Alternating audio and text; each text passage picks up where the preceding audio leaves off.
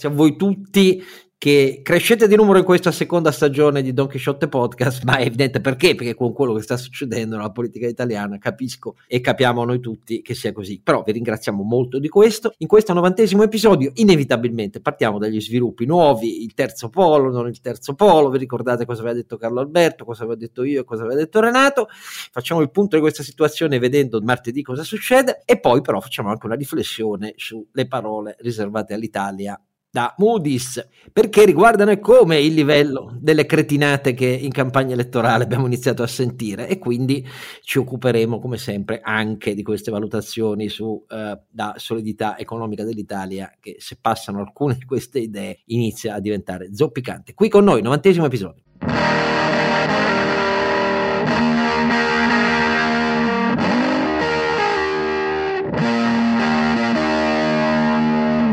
La voce di Don Chisciotte è sempre quella di Oscar Giannino, che da una parte ha un cavallo sempre più incredulo eh, in mezzo alle gambe per quello che sta succedendo e dall'altra eh, nitrisce contento e poi però si pianta ogni tanto dicendo ma, ma che cosa sta succedendo davvero?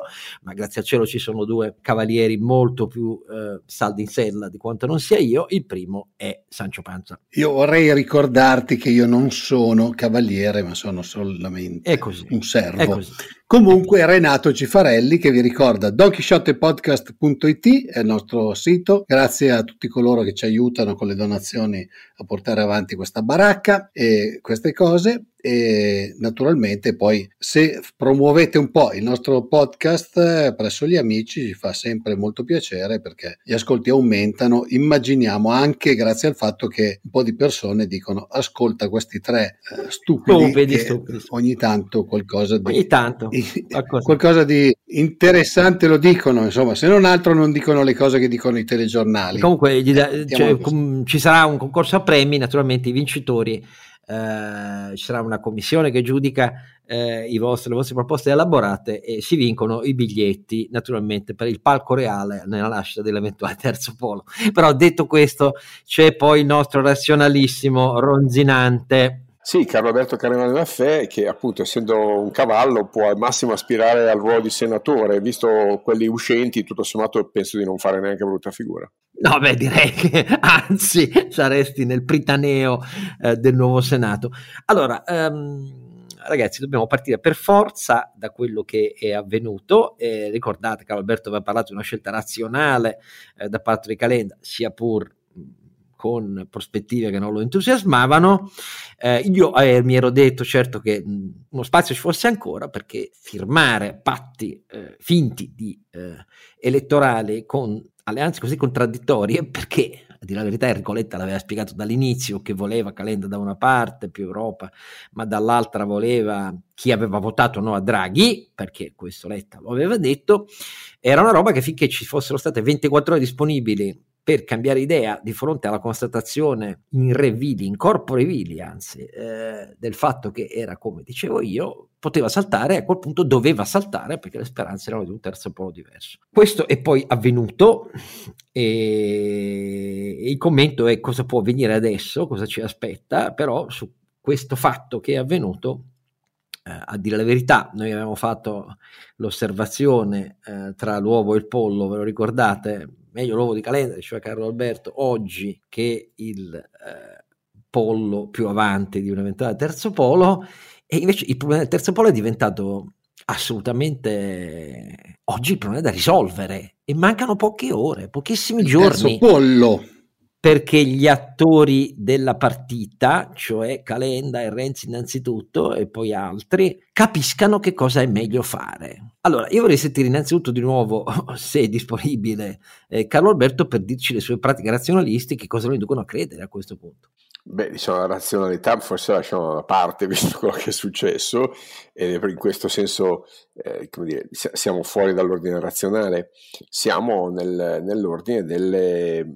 come dire, eh, delle pulsioni ideologiche nel caso di, di Carlo Calenda, probabilmente giustificate, ma niente che non si sapesse prima dal mio punto di vista. Eh, la mossa dal punto di vista tecnico potrebbe far guadagnare eh, significativi consensi sul proporzionale. È, è improbabilissimo che questo nascente polo, pollo, pulcino, più che un pollo è un pulcino a questo punto, no? eh, possa portare a casa eh, nessu, alcuna, alcuna candidatura del, dei collegi uninominali. Però, però ecco, adesso lo so, in qualche, Milano, magari in qualcuno, sì, eh, centro Milano, qualcuno. Centro Roma, no? Que- quei posti di, so, dove, le Z T L, diciamo così, eh, potrebbe anche darsi, eh, che, però stiamo parlando di non so quanto, no? uno o due, due casi, certamente meno di quelli che avrebbe portato a casa con l'accordo col P D. Quindi dal punto di vista, eh, fammi dire, del della calcolo quantitativo, della rappresentatività Del, del, di, di questo terzo polo, che poi non sarebbe stato terzo, insomma, di questa area di azione più Europa in Parlamento, questa mossa è irrazionale. Eh, dal punto di vista invece di costruire una gallina domani, questa mossa, sia pure obtorto collo, fatta per reazione, non per volontà, fatta secondo me perdendo un po' di credibilità significativamente, perché credibilità nei confronti di alleati potenziali, cosa invece suicida per una, per una, eh, una formazione che non può che allearsi per definizione, cioè, vi, visto che ambisce a, a un ruolo pivotale e centrale, eh, eh, il, il, la vocazione maggioritaria mi sembra, almeno in questo paese, mi sembra eh, molto improbabile. Quindi per me dare segnali invece di affidabilità, di correttezza, di, ehm, di, di, di, di partnership eh, strutturata sarebbe stato eh, un, un elemento di, di, di costruzione dell'identità di questo nuovo polo. Non mi sembra che qui su quel fronte si sia maturato un significativo passo in avanti. In compenso eh, noi tutti, ma insomma io per primo, poi Oscar tu dirai la tua, siamo contenti del fatto che ehm, si, si, si piantino, si rispettino dei paletti che forse erano stati piantati, poi spiantati, sul fatto che, ma non che, come dire, che mai confrattoianni, non è un problema di persone, dai, eh, è un problema di agenda politica. E allora, se sei nel, eh, io ragiono sempre in, in schemi europei, se sei dentro la Renew, Renew Europe, cioè dei liberali eh, europei, non, non puoi avere la stessa agenda degli estremisti, dei populisti, E, e, dei, eh, e dei comunisti. Non, non la puoi avere, cioè, voglio dire, va, va, vale tutto, ma non, non è pensabile. Su questo punto invece s- le premesse possono essere di un progetto che ha una, un respiro, un, un respiro di lunga durata. Quindi, e, e l'Italia torna ad avere una prospettiva, diciamo, di, di, di fo- formazione Eh, ispirata ai principi del liberalismo democratico europeo dopo tantissimi anni, cioè trenta, è trenta anni che manca una forza liberale vera, okay? Forza Italia, diciamoci la verità, insomma, non l'è mai stata, nonostante le roboanti dichiarazioni all'inizio.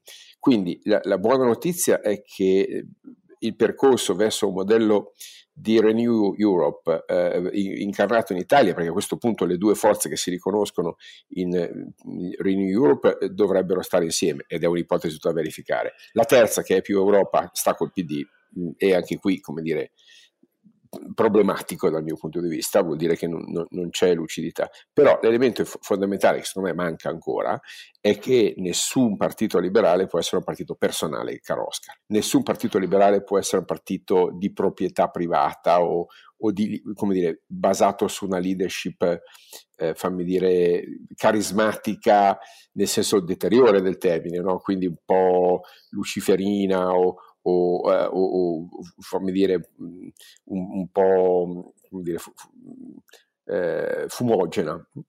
Un partito liberale si, si deve basare su, su regole, su un modello di governance trasparente, contendibile, mh, strutturato, anzi, come dire, per definizione è liberale anti-leader, perché non, non, la linea guida del Partito Liberale Europeo è su regole, metodo e obiettivi, e non certamente su eh, il liderismo del, del, del, del personaggio baciato dal, dalla volontà popolare. Su questo punto, francamente, la strada da fare è lunghissima e probabilmente nemmeno iniziata, se posso dire, non è nemmeno iniziata neanche metodologicamente, no?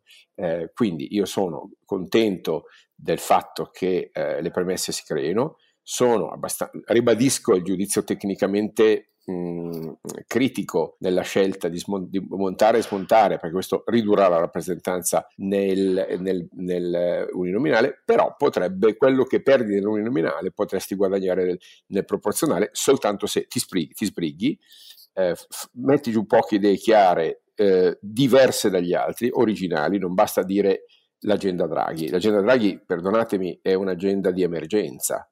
Eh, l'agenda Draghi non è un, un progetto politico, l'agenda Draghi è un progetto di, di, di traghettamento. Okay? Eh, serve qualcosa di originale, di lungo termine, possibilmente agganciato esattamente all'agenda dei liberali in Europa.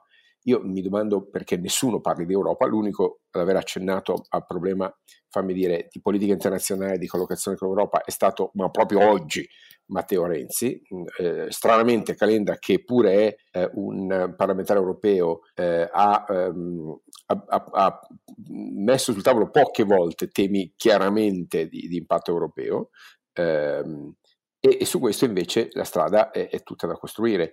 Ora, Il, eh, il risultato elettorale lo vedremo. Dal punto di vista organizzativo, che è l'altro tema che mi sta a cuore, è, è, diciamo, Azione ha fatto uno sforzo importante di creazione territoriale, di rapporti organizzativi, l'abbiamo commentato più volte, e rimane in questo momento il modello eh, di partito più formale, più strutturato. Bene, Carlo Alberto ci ha spiegato che razionalmente continua, legittimamente dal suo punto di vista, ce l'aveva spiegato, a credere che poi questa, la rottura di Calenda non sia troppo razionale. Vedremo su tutto il resto, per così dire. Renato, tu che dici? Ma io eh, mi ero già espresso che tutto sommato avevo una certa preferenza per la creazione di un terzo polo, un terzo polo che secondo me può essere anche il metodo per intercettare un po' di persone che o non votano oppure non si riconoscono nelle attuali due parti, diciamo destra e sinistra, che sono prettamente elettorali, ricordiamocelo, perché poi abbiamo già avuto l'esperienza anche nell'ultimo Parlamento di programmi di gente che si presenta al voto dicendo, io faccio l'esempio dei cinque Stelle, noi non governeremo mai con la Lega, non governeremo mai con il P D.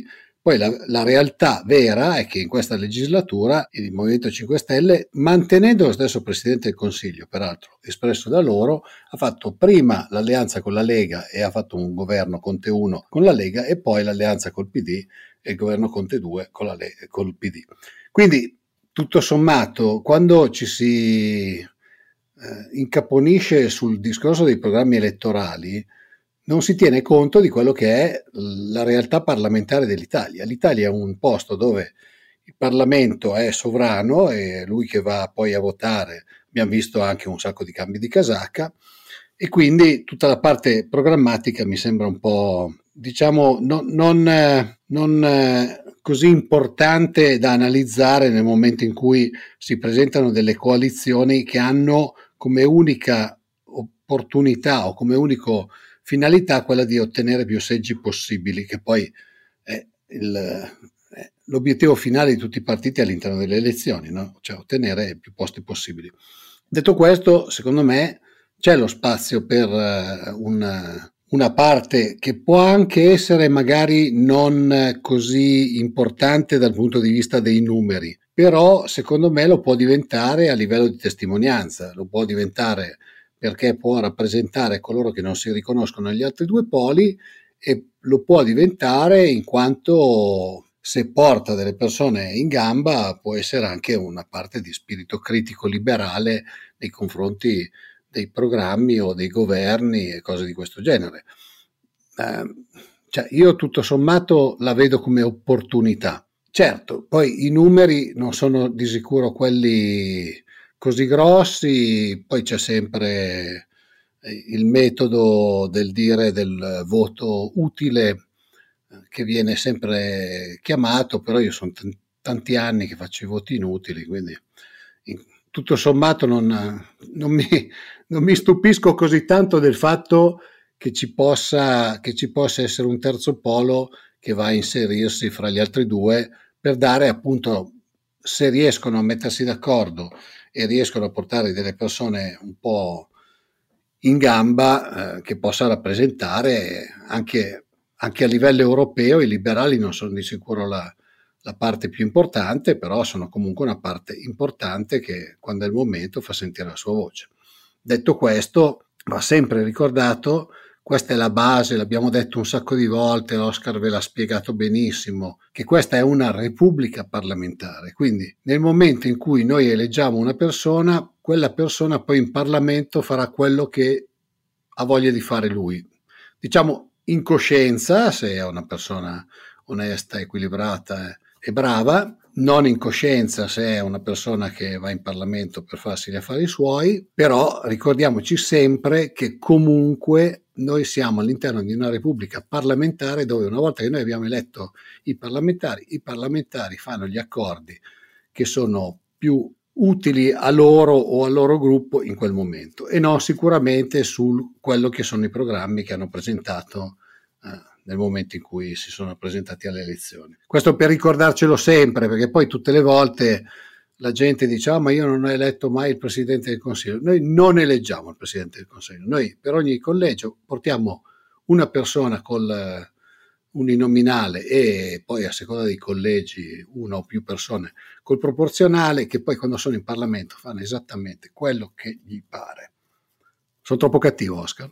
No, certo che mi piace la, la, questo insegnamento che hai fatto, è particolarmente assertivo oltretutto, mi piace perché del solito assertivo da parte tua, e questo è come bisogna essere per quello che sta succedendo. E allora la mia opinione io la, la metto in quattro punti anche questa volta, e la premessa è che non faccio alcuna considerazione su ciò che sembra invece eh, accettare l'attenzione da parte dei media, cioè gli aspetti psicanalitici, psicologici, le questioni personali, ma ti aveva detto, ma tu sei inaffidabile, no, sei inaffidabile l'altro, no, non mi interessano queste questioni. Allora, i quattro punti sono presto detti, cioè in qualche minuto. Primo punto, io sono felice, sì, assolutamente felice, uso apposta un aggettivo che metterà le dita alle orecchie di molti ascoltatori, sono felice del fatto che con questa uh, rottura di Calenda venga meno il ruolo che il P D aveva assunto di padre buono federatore di eh, liberal democratici da una parte, dall'altra della sinistra estrema che aveva sempre votato no. Sono assolutamente felice perché questa roba fa crollare il tentativo di svoltamento messo in atto dal P D eh, di chiudere la legislatura caduto il governo Draghi facendo dimenticare il ruolo che ha svolto in questa legislatura. Questa legislatura è nata con la Lega che da destra rompe e fa governare Conte, ed è proseguita con il P D, cessata l'esperienza eh, del governo eh, giallo-verde, che fa la stessa cosa con Conte, rimanendo abbracciato a Conte, dicendo di un mucchio di sì, a cominciare dal taglio dei parlamentari fino al giorno della caduta di Draghi e anche dopo quasi, incredibilmente. Allora, questo ruolo di Fitto, padre buono federatore, politicamente era illegittimo e io sono felice che cada, felice che cada. Secondo punto, perché sono felice? Anche perché con questa decisione di rompere e tentare di mettere in piedi un terzo polo liberal democratico, invece si dà anche un colpo deciso finalmente alla logica delle finte coalizioni di centrodestra e centrosinistra che dal millenovecentonovantaquattro, porca della miseria, ingabbia ogni elezione italiana grazie a leggi elettorali scellerate. Hanno fatto Berlusconi, hanno fatto cadere il governo di sinistra, chiedere a Prodi chi lo mandò a casa, esattamente un pezzo della sua coalizione elettorale. Queste finte coalizioni ci hanno ingabbiato in una logica fallace e mendace per decenni e sono all'origine dello spazzaramento delle istituzioni, causa di governabilità crescente, e secondo me stanno tutti i partiti che le firmano di fronte agli elettori. Quindi io sono convinto che anche se ci siamo arrivati nella maniera zigzagata con cui Carlo Calenda ha rotto, zigzagata e anche, diciamo così, da rimanere un po' perplessi, perché Enrico Letta l'aveva sempre detto che voleva fare un'alleanza solo elettorale dai liberal democratici a chi votava no a Draghi, però io la considero una cosa fondamentalmente molto positiva. E dopo queste due ragioni di felicità arriviamo al terzo punto, la nascita di un polo liberal democratico. Ecco, la nascita di un polo liberal democratico non può concentrarsi, no, alla logica delle finte coalizioni di destra e di sinistra, deve vedere gli attori protagonisti di questa occasione, capaci in poche ore, pochissimi giorni oramai, di far nascere un po' liberal democratico autonomo vero, guardando al futuro. Cosa vuol dire? Vuol dire che bisogna tendenzialmente assumere una serie di decisioni da parte loro che diano colpi forza alla scelta a cui sono arrivati diversamente, perché la scelta di Renzi è venuta in un modo, la scelta di Calenda è venuta in un altro. E quindi, quarto punto, quello che serve è una lista unica o più liste, perché Calenda ha dichiarato anche lunedì: io per il momento penso solo a raccogliere le firme, per il resto mi interessa poco. Assolutamente no, io voglio interpretare che sia una decisione per dare un messaggio di rafforzamento all'anima del suo partito, quindi tutti in piazza a raccogliere le firme, so cosa vuol dire. Eh, animò un, un grande processo di ascesa anche di Far tanti anni fa, quindi capisco che sia questo, ma se deve essere la scelta liste diverse, neanche coalizzate, questo è un errore clamoroso. Tendenzialmente io sono per una lista unica. E perché? Perché, quarto punto, la lista unica incardinerebbe una volontà, l'annuncio di una volontà, cioè la nascita dopo le elezioni di un partito liberal-democratico assolutamente ostile alla destra sovranista e alla sinistra populista, assolutamente autonomo e indipendente, e però capace di dar vita a una forza politica nuova, nuova, quindi essenzialmente un partito unico la cui leadership deve essere contendibile, non frutto di accordi tra due capi partito, contendibile. Ha ragione Carlo Alberto su questo punto che sollevava: un partito liberale democratico che voglia nascere, riformatore e riformista, che voglia nascere come una novità dopo decenni di finte coalizioni elettorali, deve programmaticamente sulla propria identità annunciare la novità, cioè dire: nascerà un partito uomo e diverso e con leadership contenti. Basta coi partiti padrone, perché quelli sono un'altra tabe, un'altra schifezza, un'altra fogna della politica. Naturalmente questo implica far cadere nei fatti, con dichiarazioni fortissime, l'accusa indegna rivolta da Letta a chi si è sottratto, cioè P D, dicendo: sono tutti voti per la Meloni e i sovranisti. Questa accusa è indegna di chi la lancia, perché io continuerò sempre a rispettare, anche a volere un po' di bene personale, Enrico Letta, che conosco ai tempi di Andreatti, ma è un'articola falsa, è un'accusa indegna, perché gli attori di questa scelta, che spero verrà fatta, non hanno mai dato un voto e mai lo daranno alla destra fascista italiana. Mai. Non c'è alcuna convergenza programmatica con le follie che in questi giorni stanno venendo da quel fronte, eh, l'aliquota unica per tutti al quindici per cento di Salvini, quota quarantuno di Salvini, le pensioni a mille euro per milioni di italiani di Berlusconi, eccetera, eccetera. Quindi questa cosa è indegna. Dall'altra parte, una fortissima riaffermazione dell'identità occidentale ed europeista dell'Italia. Bisognerebbe mettere Renew Europe nel simbolo, questa è la verità, e eh, questo implica tutta una serie di cose. Ma terzo, la volontà di sottrarsi anche alle forme partito consumate, che dimostrano a ogni tornata elettorale di essere concausa del disastro provocato da queste leggi elettorali, da queste regole truccate del gioco, che consentono a chi ha fatto uh, politiche di un certo segno di presentarsi un mese prima agli elettori dicendo: no, no, no, io sono il papà buono, non sono corresponsabile di quello che è successo, come se avessero loro sostenuto di, la incredibilità, la mancanza di credibilità politica e personale di Conte dei cinque Stelle, perché questo il P D ha fatto insieme a Salvini in questa legislatura. Allora, questi punti sono punti molto delicati e non esauriscono affatto le cose da fare, perché la cosa qua più difficile è quella di un raggruppamento che nasce dopo questo zig-zag che ha significato perdere credibilità, e oggi però si ripresenta per di averne una nuova fatta questa scelta, capaci di parlare una lingua non, non tecnocratica, non elitaria, ma rivolgendosi a chi in Italia sta davvero peggio, cioè, come diciamo sempre, giovani, eh, donne che hanno per fare stile, che non è cambiato a loro favore per i bonus elettorali dei partiti, ma ne ha peggiorato invece il fatto di essere le vittime programmatiche, e udite udite, per dei liberisti anche i titolari obbligati, contratti a tempo determinato, nonché i poveri assoluti. Ci vuole la forza di lanciare idee capaci di parlare un linguaggio empatico con le vittime. Io mi sono trovato, e sono molto felice anche di questo, completamente d'accordo in questi ultimi giorni con la seconda parte dell'analisi elettorale fatta dal nostro amico Michele Boldrini, che nella prima fase aveva fatto un'analisi generale su come eravamo arrivati a queste elezioni. Questa seconda entra invece nel merito di un eventuale terzo polo. La penso esattamente come lui, una forza scevra di ogni compromesso, con questo a destra e questo a sinistra, due, immoderata nei toni e nelle proposte di riforma radicali, e terzo, con competenze e curriculum impeccabili. Questa roba si può fare in poche ore? Sì, se i leader che oggi sono alle prese con queste scelte evitano di pensarsi come la prima fila. Loro devono provare a trovare i consensi.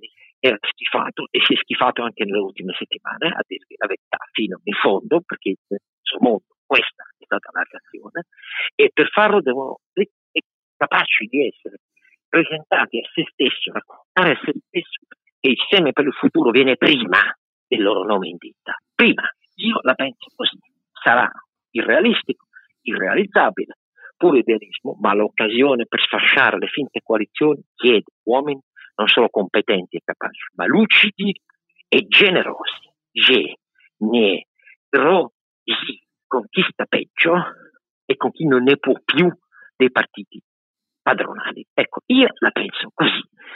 A questo punto lascio voi invece il microfono, cari amici, per parlare di Moody's. Eh, dico solo che in poche ore si capirà se troppo che chiedo o quello che verrà davvero, che rischia di essere troppo poco, può essere forse la svolta di decenni di asservimento della politica a giochetti indecorosi e infami. Sì, ho, agget- ho usato aggettivi forti perché l'occasione, comunque si sia prodotta, c'è, e a saperla vedere bisogna anteporre altre scelte a quelle delle logiche di leadership pura. Il risultato potrà essere ridotto? Sì, ma significa piantare una tenda nuova, e il tempo gioca per le tende nuove rispetto a quelli consumiti delle pretese dei padri e padroni delle finte coalizioni sbilenche, che non sono fatte per governare ma per sputtanarsi. Va bene, a questo punto, dopo la pausa, Moody's.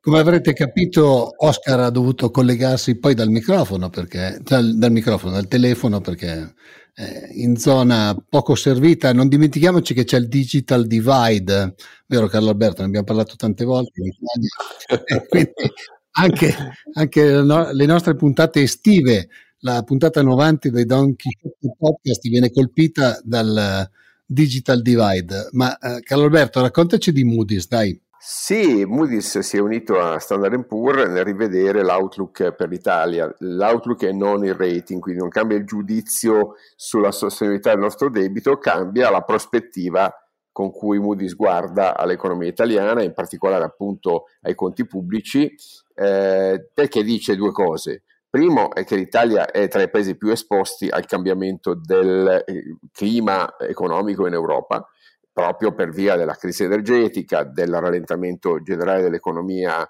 mondiale, del fatto che oggi l'Italia ha retto fondamentalmente per le esportazioni eh, e per eh, diciamo un generoso eh, contributo di bonus eh, fatto soprattutto sul settore immobiliare, cose che non sono facilmente estendibili ai prossimi sei dodici mesi.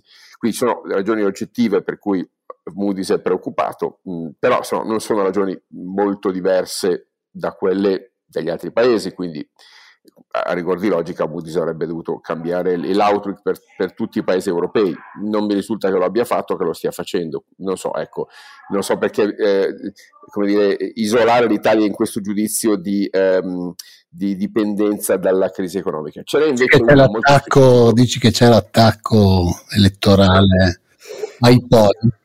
No, no, infatti, esatto, invece ce n'è uno specifico che è, che è un processo alle intenzioni, cioè Moody's dice ci sono eh, programmi elettorali che intendono scassare il bilancio del, dello Stato eh, con spesa pensionistica impazzita, due punti in più, già, già siamo al sedici per cento, arriveremo al, quasi al diciotto per cento del P I L, cioè già siamo il paese che spende di più in pensioni nell'Ocse, così supereremo ogni record.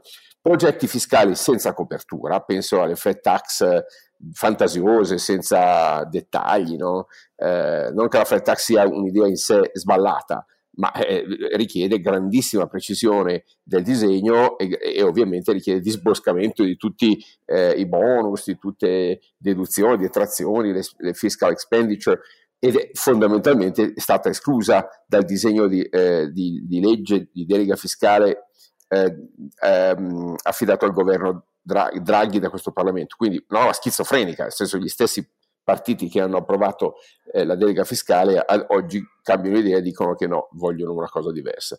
Eh, ecco, il, le, questo processo alle intenzioni di Moody's eh, purtroppo eh, si basa su delle intenzioni reali, ecco, che poi siano intenzioni che verranno rispettate, questo è tutto da vedere, però eh, così come Moody's è criticabile per, per dar credito Alle, eh, eh, ai progetti eh, diciamo fiscali o, o, o di politica eh, pensionistica o di politica di welfare, in particolare come del, del centrodestra, questo sì, ma anche di, di, di, di, di, di, eh, degli alleati del centrosinistra, insomma hanno, hanno progetti eh, di, eh, di tipo finanziario che non, non vengono giudicati sostenibili da Da, da Moody's. Eh, il governo, eh, tramite il M E F, ha risposto che è sorpreso e abbastanza ehm, come dire, contrariato da questo giudizio, perché dice che i numeri italiani sono i migliori d'Europa.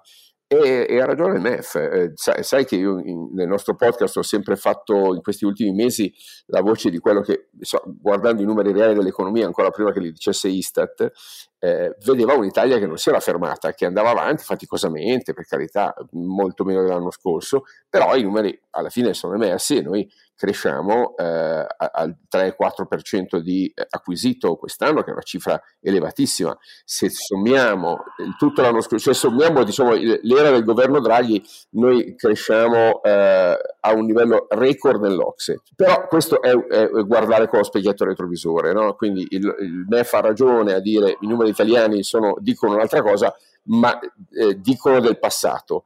eh, Moody's insieme a, St- a Standard and Poor's in realtà fa un outlook, cioè una previsione per il futuro, e le previsioni sono sempre un po' soggettive, no? Abbiamo evidentemente potuto vedere tutti noi quanto è difficile fare previsioni in situazioni di crisi geopolitiche, di crisi energetiche, di crisi sui, sulle materie prime, insomma molto difficile fare previsioni.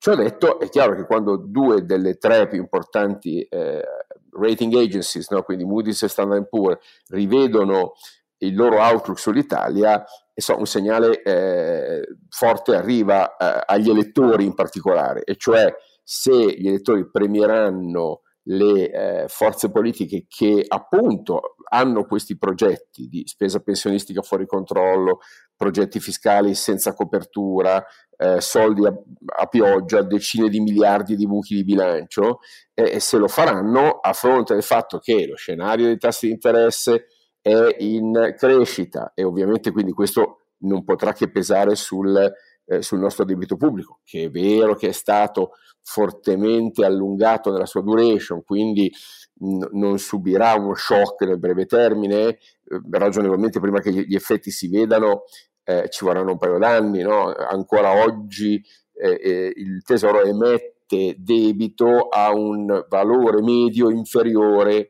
a quello storico, quindi di fatto stiamo riducendo ancora marginalmente il costo del debito, però, però eh, il debito pubblico è aumentato tantissimo, paradossalmente l'inflazione sta dando una mano al rapporto debito-P I L, quindi insomma c'è un pro e contro in questo scenario. Eh, la, l'altra grande eh, incertezza è, è proprio sul P N R R, sul Piano Nazionale di Ripresa e Resilienza. Quello che dice Moody's è sì, però se adesso vanno al governo forze che Eh, non hanno mai digerito quel piano e in certi casi lo hanno osteggiato chiaramente, il riferimento è ovviamente a Fratelli d'Italia, che non ha mai votato quel piano, si è sempre astenuta in maniera molto molto critica, c'è da dire che non ha nemmeno mai votato contro, però eh, l'astensione mh, equivaleva a un voto contrario, visto che l'Europa voleva un'approvazione, no? Ehm, ecco, questo scenario è un scenario complesso, articolato, che però rispecchia la situazione italiana, eh? Probabilmente un un filino troppo severo, ma non, ma non infondato. Diciamo che è, è un'interpretazione, un arbitrio. Se si dovessero confermare le intenzioni, appunto, di cui Moody's ha fatto il processo, no? a cui Moody's ha fatto il processo, se dovessero confermarsi le intenzioni di questi partiti politici e a loro volta eh, gli elettori affidassero il governo del paese a, eh, a, a, a, a costoro, eh, è chiaro che eh, a quel punto potrebbe essere rivisto il rating e lo scenario sarebbe fosco. Oggettivamente, se la eh, recessione recessione è una parola sbagliata, se il rallentamento globale dell'economia va a penalizzare particolarmente il contesto europeo per la sua dipendenza energetica e per il fatto, per esempio, che i suoi legami con la Cina, eh, che sta a sua volta rallentando, sono tali da poter riverberare eh, il, il, questa mancata crescita anche sulle esportazioni. L'abbiamo visto nel caso della Germania, che per la prima volta in vent'anni ha avuto una, eh, un, uno sbilancio di partita corrente con l'estero, cosa che non, non si verificava veramente da decenni. Eh, L'Italia stessa eh, ha, ha avuto un contributo negativo eh, alla crescita del P I L derivante dalle partite estere.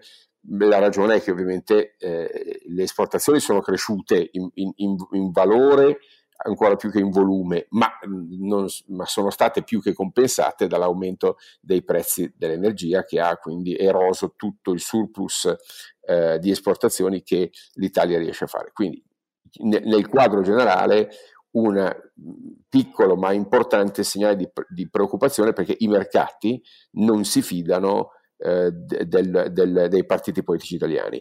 Eh, che dire, hanno torto? Beh, insomma, eh, forse sono Uh, un filino prevenuti, forse so, si sono mossi con un po' di anticipo, ma questo è il mestiere dell'outlook, no? è, è anticipare le cose e non doverle rincorrere, però è segnale a, a, a, ai, ai mercati e, ai, e agli elettori. Spero che sia arrivato forte e chiaro. Il mondo ci guarda. Se eh, decidiamo di affidare ancora per questa legislatura i destini del paese a eh, degli scappati di casa o dei presunti tali, eh, prepariamoci a, a pagarne le conseguenze. Eh no, voglio dire solo una cosa, condividendo ogni parola di quello che ha detto Carlo Alberto. Outlook come questi sono l'ennesima dimostrazione, semmai ce ne fosse bisogno dopo decenni, della insensatezza assoluta di regole elettorali che, come vedete, fanno perdere credibilità all'Italia. Ancora che nasca il risultato degli elettori e che si metta a mano un nuovo governo e al suo programma, perché lasciano le mani libere a tutte le troiate e puttanate dei partiti più incompatibili con lo stato della finanza pubblica, con il quadro di regole europee, con gli impegni al P N R R, ma queste regole istituzionali sono la morte della credibilità, quindi la nascita di una cosa che programmaticamente dica: basta leggi elettorali che prendono per il culo gli elettori e spingono i partiti ai peggiori comportamenti, dovrebbe essere considerata una priorità nazionale per parlare a una certa parte dell'Italia, perché altrimenti non è l'outlook di Moody's che è cattivo, sono le conseguenze delle pessime regole italiane che ci autosputtanano prima ancora che nasca un nuovo movimento, prima ancora che voi votiate, cari ascoltatori. Pensateci bene, perché molti di voi, lo vedo, sono convinti che alla fine la scelta sia sempre di due coalizioni di bene contro il male, malgrado tutte le volte che sono morte perché vi hanno raccontato frottole e hanno sempre tenuto in piedi cartelli elettorali costruiti con questa logica, fin da quando cominciò Berlusconi alleato con la Lega al Nord e con l'Alleanza Nazionale di Fini al Sud. Da allora la storia questa è, non sono cattivi gli osservatori internazionali, sono nefande le nostre regole elettorali e istituzionali. Punto. Cambiate. L'hanno promesso un sacco di volte, Oscar, però poi alla fine la, la no, verità vera... mi rivolgevo agli elettori. Mi rivolgevo agli elettori. La verità vera è che quando, quando abbiamo fatto, cioè abbiamo, quando è stata fatta la riduzione dei parlamentari, era una delle cose che si erano detti è: vanno ridotti i parlamentari, rifatti tutti i regolamenti di Parlamento e Senato perché funzionino con ranghi ridotti, chiamiamolo così, e va rifatta la legge elettorale perché naturalmente se ci sono ma, meno ma, rappresentanti... Ma il, P D, ma il P D sapeva perfettamente che tenendo una la legge elettorale con Rosatello ma avrebbe potuto fare il padre buono per far dimenticare agli italiani cosa ha fatto per una parte, parte molto lunga di questa legislatura, per questo non lo ha fatto. per convenienza della propria parte, e molti, a cominciare dall'informazione, l'informazione continua a, a propalare questa storia. I voti non dati al P D senatore sono i voti alla destra, ma manco per il cazzo. Sono voti fascisti. Que- Cioè, eh, se no, non voti fasci- P- PD sei fascista. Col, ripeto, sono col cazzo. Ecco, questo, questo è tenere in piedi delle regole farlocche e autostutianti. E ci va di mezzo il nostro paese e ci va di mezzo chi sta peggio il nostro paese, perché tanto sono quelli che continuano a prendere per il culo. Vabbè. Io da, Vabbè, su, com- su Moody's ho poco ah. da dire, nel senso che La mia, la mia posizione è nota. Io mi aspetto un secondo semestre, una, un'ultima parte dell'anno che potrebbe riservarci cattive sorprese, e spero di sbagliarmi e spero che abbia ragione Carlo Alberto, e quindi sar- sarò felice, felicissimo di sbagliarmi e che abbia ragione mi Carlo associo, Alberto. Mi, mi, mi associo anch'io sia al timore che all'auspicio che invece abbia ragione eh, Carlo no, perché mi poi, associo molto. Cioè il, il fatto, la cosa che mi fa abbastanza sorridere è che noi tutte le volte diciamo siamo pessimisti eccetera, no? Il problema è che secondo me ogni tanto sono i dati che ci portano sulla strada del pessimismo, ma noi personalmente saremmo, ben a, saremmo per ben altra per ben altre esatto, situazioni esatto. Io sarei per parlare di un'economia che esplode, le aziende che non sanno dove produrre e, e che danno piena occupazione, insomma. Però, comunque ancora una volta, cari ascoltatori, avete visto che i miei due compagni sono in iniezione di equilibrio e responsabilità rispetto a me, ma siamo arrivati a un punto in cui devo dire quello che sta succedendo mi tocca nel profondo per una vita intera profusa nel tentativo di vedere affassate queste false logiche. Sicuramente mi sbaglio, ma per fortuna potete contare, e io molto le ringrazio di questo, su Carlo Alberto e Renato, che sono due esempi di equilibrio assoluto rispetto a me. Su questo punto è vero, non sono capace molto di moderare i miei giudizi, eh, e però quello che avete visto in questa settimana, quando vi dicevo che la logica non poteva essere accettata di una finta coalizione, alla fine non è stata accettata. Adesso bisogna occuparsi di come fare per volgere da questa maniera zigzagante e trasformarla in un'occasione vera. Vedremo il novantunesimo episodio. Il tempo è poco, ma il novantunesimo episodio arriverà se riusciamo a, a risolvere tutti i nostri problemi di connessione, però. Insomma. Ma scusa, la Juventus ci ha insegnato quante volte le partite cambiano di risultato al novantunesimo. Scusa, oh, sì, va sì. Bene va bene. Mica sono la Juventus, sono un torinista. Sai, a volte, a volte dipende anche dagli arbitri, eh, poi. Esatto. No, adesso non peggiorare la situazione, va bene. No, no, ma... Renato Calalberto, grazie a tutti voi che ci avete ascoltato. Per sentito dire, Oscar, è noto che io non sia molto appassionato di calcio. Va bene. Ciao.